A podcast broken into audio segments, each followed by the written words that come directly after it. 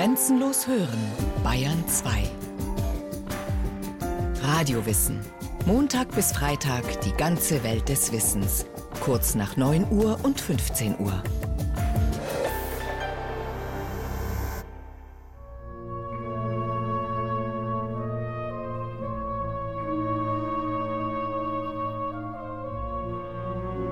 Oliver Sechs war ein Neurologe, der zwei Ziele hatte. Das eine ist, das Verständnis äh, des Gehirns zu vergrößern und zweitens, das Wunder des Gehirns dem allgemeinen Publikum näher zu bringen. Dieses gute Medizin machen und gut schreiben können, das finde ich eine tolle Kombination. Und wenn es dann um das Gehirn geht, was die Neurologen fasziniert, ist es eine besonders tolle Kombination. Im Herbst 1966 tritt ein junger Neurologe seine erste Stelle an. In einem Pflegeheim für chronisch Kranke in New York. Es ist der 33-jährige Brite Oliver Sacks. Er stellt ziemlich entsetzt fest, dass viele der Heimbewohner sich dort bereits seit Jahrzehnten aufhalten und das in einem bemitleidenswerten Zustand. Apathisch und komatös. Diese Patienten sind die Überlebenden einer Pandemie, die Anfang der 20er Jahre zigtausend Menschen getötet oder krank gemacht hat. Eine Gehirnentzündung, die europäische Schlafkrankheit, wissenschaftlich Enzephalitis lethargica. Ich verbrachte anderthalb Jahre damit, die Patienten zu beobachten und Notizen zu machen, sie gelegentlich auch zu filmen oder auf Tonband aufzunehmen – in dieser Zeit lernte ich sie nicht nur als Patienten, sondern auch als Menschen kennen. Viele von ihnen waren von ihren Familien aufgegeben worden und hatten nur noch Kontakt zum Pflegepersonal. Schreibt Oliver Sacks in seiner Autobiografie On the Move. Die Patienten der Schlafkrankheit sind nicht mehr ansprechbar und weisen gravierende neurologische Störungen auf. Dazu gehört Schüttellähmung, Muskelstarre oder Gedächtnisverlust. Oliver Sacks ist fasziniert von den Patienten, vor allem weil er feststellt, dass ihre Starre und Bewegungslosigkeit durchbrochen werden kann. Zum Beispiel, wenn er ihnen einen Ball zuwirft. Dann reagieren sie, versuchen den Ball zu fangen, um sofort danach in Bewegungslosigkeit zurückzusinken. Und weil Sex Ähnlichkeiten zur Parkinson-Krankheit entdeckt, beschließt er später, ein Medikament gegen Parkinson einzusetzen, L-Dopa, ein Vorläufer des Neurotransmitters Dopamin. Die Behandlung wirkt wie ein Wunder. Die Patienten erwachen aus ihrer Erstarrung. Ein solch globales Erwachen widersprach der neuroanatomischen Lehrmeinung der 60er Jahre, die davon ausging, dass die motorischen, geistigen und affektiven Funktionen des Gehirns säuberlich voneinander getrennt seien, so dass sie nicht miteinander in Verbindung stehen könnten. Nach und nach aber werden gravierende Nebenwirkungen des Medikaments sichtbar, so dass Oliver Sacks das Experiment schweren Herzens abbrechen muss und die Patienten in ihre Lethargie zurückfallen lassen muss. Trotzdem markiert diese Erfahrung im Beth Abraham Hospital in New York einen Wendepunkt in Sacks Leben. Jahrelang hatte Oliver Sacks mit dem Gedanken gespielt, im Labor zu forschen. Jetzt weiß er, dass er stattdessen Patienten entschlüsseln und erforschen möchte. Er möchte die Menschen verstehen und das ganz grundsätzlich, ihre Wahrnehmungen und ihr Erleben. In einem Interview mit dem US-Fernsehen Ende der 80er Jahre hat er das folgendermaßen beschrieben. I'm addicted to patients. I can't do without them. I need to have the feeling of these other lives which become a part of my own. Ich bin schon fast süchtig nach den Patienten. Ich brauche diese Beziehungen zu deren Leben, die ein Teil meines eigenen Lebens geworden sind. Es ist nicht nur Empathie, es ist mehr. Ich wünsche mir, mich in sie hineinversetzen zu können und ganz genau zu wissen, wie sie sich fühlen, wie es ihnen geht, was sie durchmachen. Die bewegenden Erfahrungen und Beobachtungen mit den Patienten schreibt Oliver Sacks auf. So wie er jahrelang Tagebuch geschrieben hat, notiert er nun persönliche Eigenschaften, medizinische Besonderheiten und die Geschichte seiner Kranken. Unter dem Titel Awakenings Zeit des Erwachens veröffentlicht er diese Schilderungen Anfang der 70er Jahre. und erreicht damit sofort ein begeistertes Millionenpublikum. Der Arzt, der bis dahin auf seine Freunde und Familie unruhig, suchend und wie getrieben wirkte, hat seine Lebensaufgabe gefunden.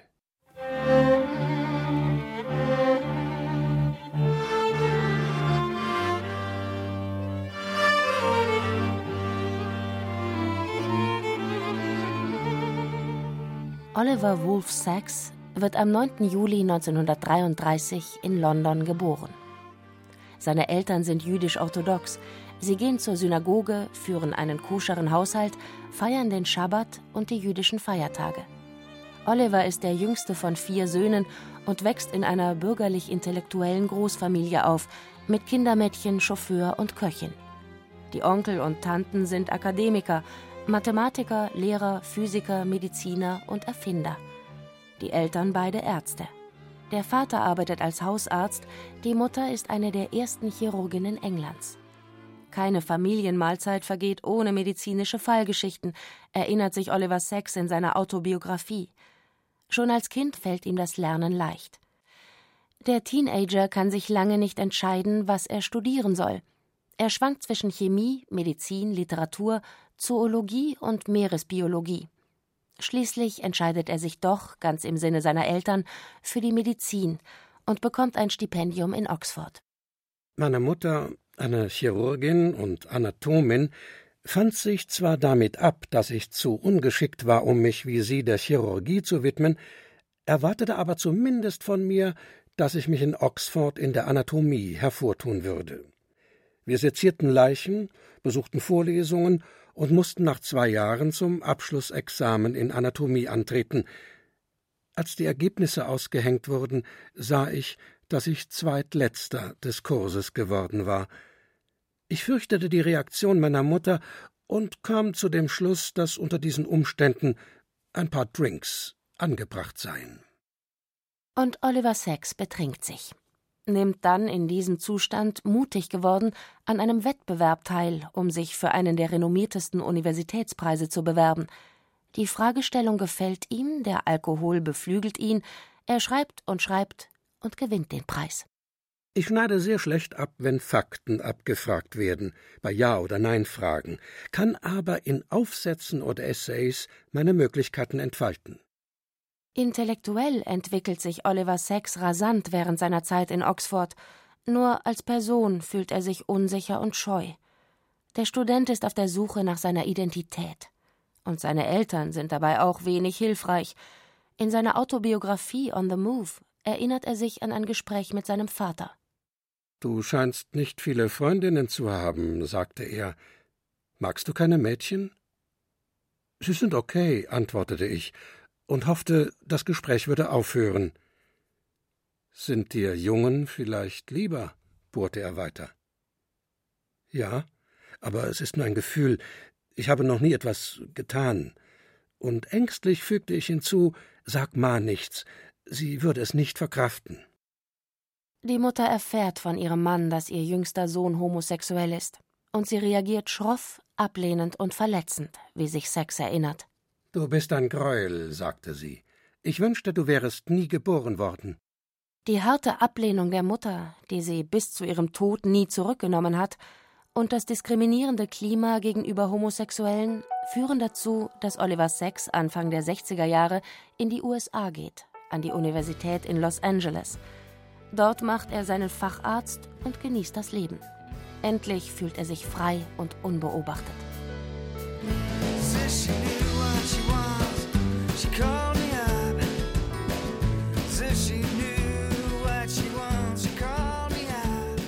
In Kalifornien rast Sex tagelang wie ein Getriebener mit seinem Motorrad über die Highways.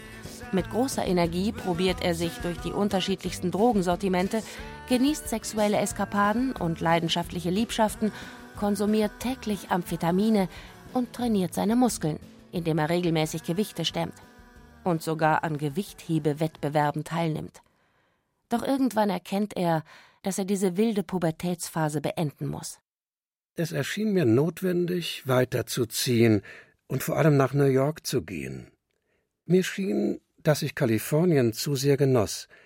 dass ich mich an das leichte und verantwortungslose Leben gewöhnte, ganz zu schweigen von meinem massiven Drogenproblem.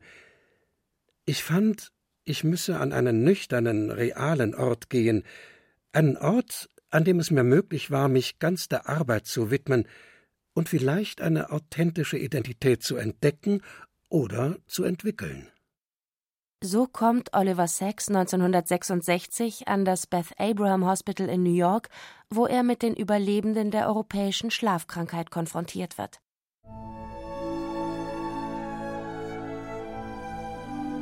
Damit hat er seinen Weg, sein Thema und auch seine Berufung gefunden. Er interessiert sich für seltene neurologische Erkrankungen. Er ist fasziniert davon, wie das Gehirn funktioniert und nähert sich seinen Patienten mit einer aufrichtigen Neugier, sagt der Neurologe Florian Heinen von der Ludwig-Maximilians-Universität in München. Ich glaube, dass er im Kern wirklich gemerkt hat, wenn ich, Oliver Sacks, nah am Patienten dran bin, komme ich auch nah an den Patienten dran. Und ich glaube, das ist so breit gefächert, also von der Migräne über diese enzephalopathischen Parkinsonoiden Syndrome, über diese eindrucksvollen, ganz seltenen kognitiven Störungen, wie dass jemand nach einem Trauma nur schwarz-weiß sieht und all diese Dinge. Es zeigt aber, dass er wirklich die Leute erreicht hat. Ich glaube, das wäre nicht möglich gewesen ohne diese Beziehung zu den Leuten, die ihm offensichtlich gelungen ist.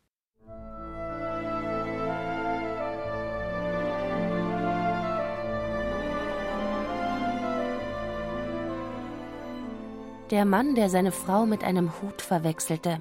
Diese Beschreibung eines Musikprofessors wird zur bekanntesten Geschichte des Neurologen Sachs. Er schildert darin einen Musiker, der seine visuelle Vorstellungskraft nach und nach verliert. Zunächst schwindet die Fähigkeit des Mannes, menschliche Gesichter zu erkennen, schließlich kann er sich auch den Sinn von Gegenständen nicht mehr erschließen. Was ist das? fragte ich und zeigte ihm einen Handschuh. Darf ich das mal sehen? bat er mich und untersuchte den Handschuh ebenso eingehend wie zuvor die geometrischen Körper. Eine durchgehende Oberfläche, sagte er schließlich, die eine Umhüllung bildet. Er zögerte. Sie scheint, ich weiß nicht, ob das das richtige Wort dafür ist, fünf Ausstülpungen zu haben. Ja, sagte ich vorsichtig, Sie haben mir eine Beschreibung gegeben. Sagen Sie mir nun, was es ist. Eine Art Behälter? Ja, aber für was? Für alles, was man hineintut, antwortete er lachend. Kommt es Ihnen nicht bekannt vor? Könnten Sie sich vorstellen, dass es an einen Teil Ihres Körpers passen würde? Er machte ein ratloses Gesicht. Und eines Tages verwechselt dieser Musikprofessor Dr. P. seine Frau tatsächlich mit einem Hut. Die Ursache seiner Erkrankung kann Oliver Sacks nicht sicher diagnostizieren. Er vermutet einen Tumor oder eine neurodegenerative Erkrankung, aber bildgebende Verfahren, die die Vorgänge im Gehirn hätten sichtbar machen können, sind zu jener Zeit noch nicht entwickelt. Darüber hinaus steht die Ursachenforschung für einen neurologischen Ausfall ohnehin nicht im Zentrum seines Interesses. Natürlich ist das Gehirn tatsächlich ein Apparat, ein Computer. Nichts an den Erkenntnissen der klassischen Neurologie ist falsch. Aber die mentalen Prozesse, die unser Sein und unser Leben ausmachen, sind nicht nur abstrakt und mechanisch, sondern auch persönlich und schließen daher nicht nur Klassifizierung und Kategorisieren, sondern auch ständiges Beurteilen und Fühlen ein. Wenn diese Elemente fehlen, verwandeln wir uns, wie Dr. P., in einen Computer. Er hat einmal den Satz gesagt, eine winzige Störung im Gehirn und wir sind aus der Welt heraus in einer anderen Welt. So der Neurologe Christoph Kessler von der Ernst-Moritz-Arndt-Universität in Greifswald. Eine Hirnerkrankung verändert die Persönlichkeit. Und das ist das Entscheidende, dass die Menschen plötzlich anders werden und anders auf ihre Umwelt reagieren.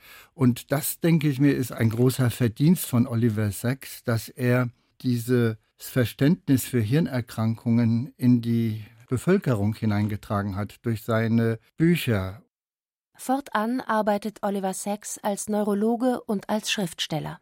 Seine medizinischen Fallgeschichten werden zu Bestsellern, egal ob es um Halluzinationen geht, um das Tourette-Syndrom, um Autismus oder um Wahrnehmungsstörungen. Seine Bücher haben so skurrile Titel wie Stumme Stimmen, Der Tag, an dem mein Bein fortging oder Eine Anthropologin auf dem Mars. Manche seiner Bücher werden verfilmt, wie Awakenings, wieder andere, wie Der Mann, der seine Frau mit einem Hut verwechselte, zur Grundlage von Theaterstücken oder Opern.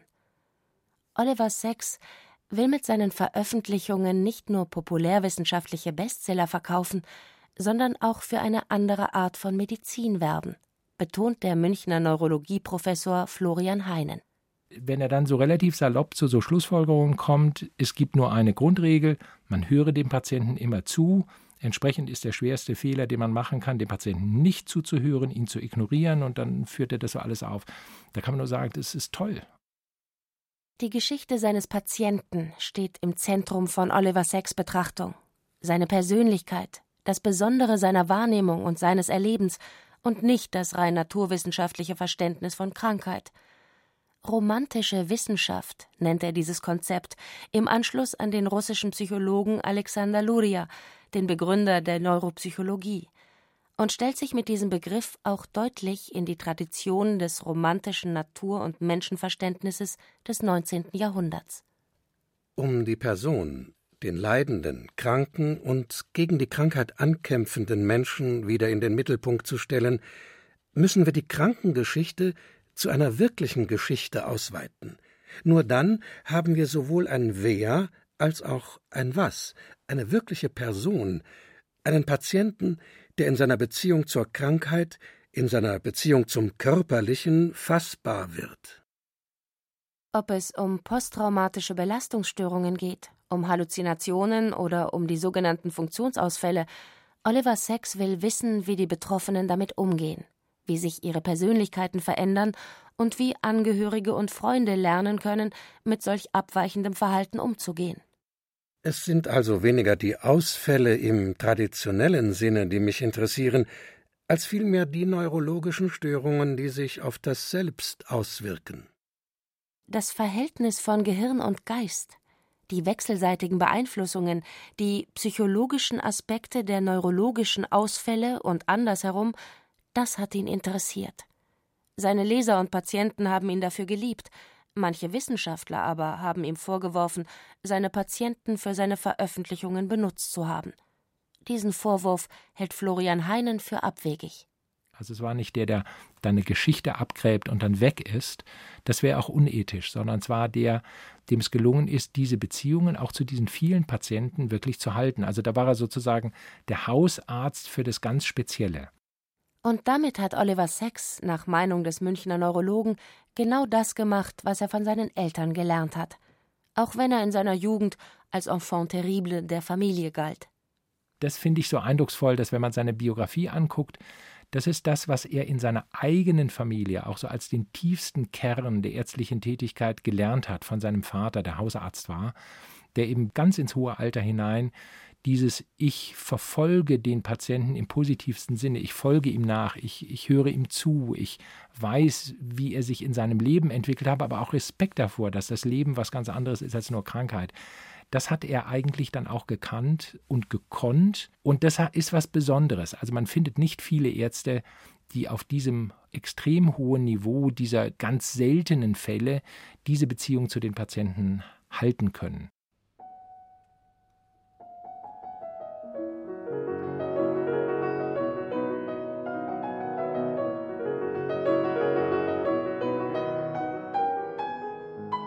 Den begeisterten Klavierspieler Oliver Sacks, der vor allem Chopin und Bach liebte, muss man sich wohl als eine leicht anachronistisch wirkende Ausnahmeerscheinung in der Welt der Medizin vorstellen. Humanist durch und durch. Dafür ist er auch Zeit seines Lebens von angesehenen Wissenschaftlern unterstützt worden, während andere ihm vorgeworfen haben, kein seriöser Wissenschaftler zu sein, weil er keine eigene Theorie entwickelt habe. Seiner Bedeutung tut das aber nach Ansicht des Münchner Neurologen Florian Heinen keinen Abbruch. Denn Oliver Sacks steht nicht nur für den Versuch, die Wahrnehmungsmechanismen im Gehirn verstehen zu wollen, sondern auch für die sprechende Medizin, für das Interesse an den Menschen. Ein Ansatz, der gerade heute wieder hochaktuell ist. Das Wichtige ist, dass Arzt und Patient einander verstehen, eine Beziehung überdies, in der der Patient nicht völlig passiv und willfährig ist, glaubt und tut, was der Arzt ihm sagt und einnimmt, was ihm verordnet wird. Nein, eine Beziehung in ihrem Wesen nach kooperativ. Da kann man sagen, wow, das ist 2016 mitten in der Debatte, wie Gesundheitssystem, wie Ärzte, wie Umgang sein sollten. 2005 mit 72 Jahren erhält der inzwischen berühmte Neurologe eine Krebsdiagnose. Ein seltener Tumor im Auge. Er wird behandelt, doch neun Jahre später finden sich Metastasen in der Leber. Die Prognose ist schlecht. Und Oliver Sacks tut, was er zeitlebens getan hat. Er schreibt und arbeitet. Ich bin dankbar dafür, dass mir seit der ursprünglichen Diagnose noch neun Jahre guter Gesundheit und Produktivität blieben aber nun erwartet mich der Tod. Der Krebs hat ein Drittel meiner Leber verzehrt, und selbst wenn er nur langsam voranschreitet, gehört er doch zu den Krebsarten, die man nicht aufzuhalten vermag. Jahrzehntelang hat Oliver Sacks seine Patienten genau beobachtet, studiert und analysiert. Jetzt ist er sein eigenes Forschungsobjekt und bleibt sich und seinem Ansatz auch im Angesicht des Todes treu. Ich kann nicht behaupten, ohne Furcht zu sein. Doch mein vorherrschendes Gefühl ist das der Dankbarkeit. Ich habe geliebt und wurde geliebt. Ich habe viel bekommen und ein wenig zurückgegeben. Ich habe gelesen und ferne Länder bereist und gedacht und geschrieben. Vor allem aber war ich ein fühlendes Wesen, ein denkendes Tier auf diesem schönen Planeten. Und schon das allein war ein wunderbares Privileg und Abenteuer. Sie hörten Oliver Sacks, der Mann, der seine Frau mit einem Hut verwechselte, von Daniela Remus. Es sprachen Caroline Ebner und Rainer Buck, Ton und Technik Christiane Gerhäuser-Kamp, Regie Axel Wostri. Eine Sendung von Radio Wissen.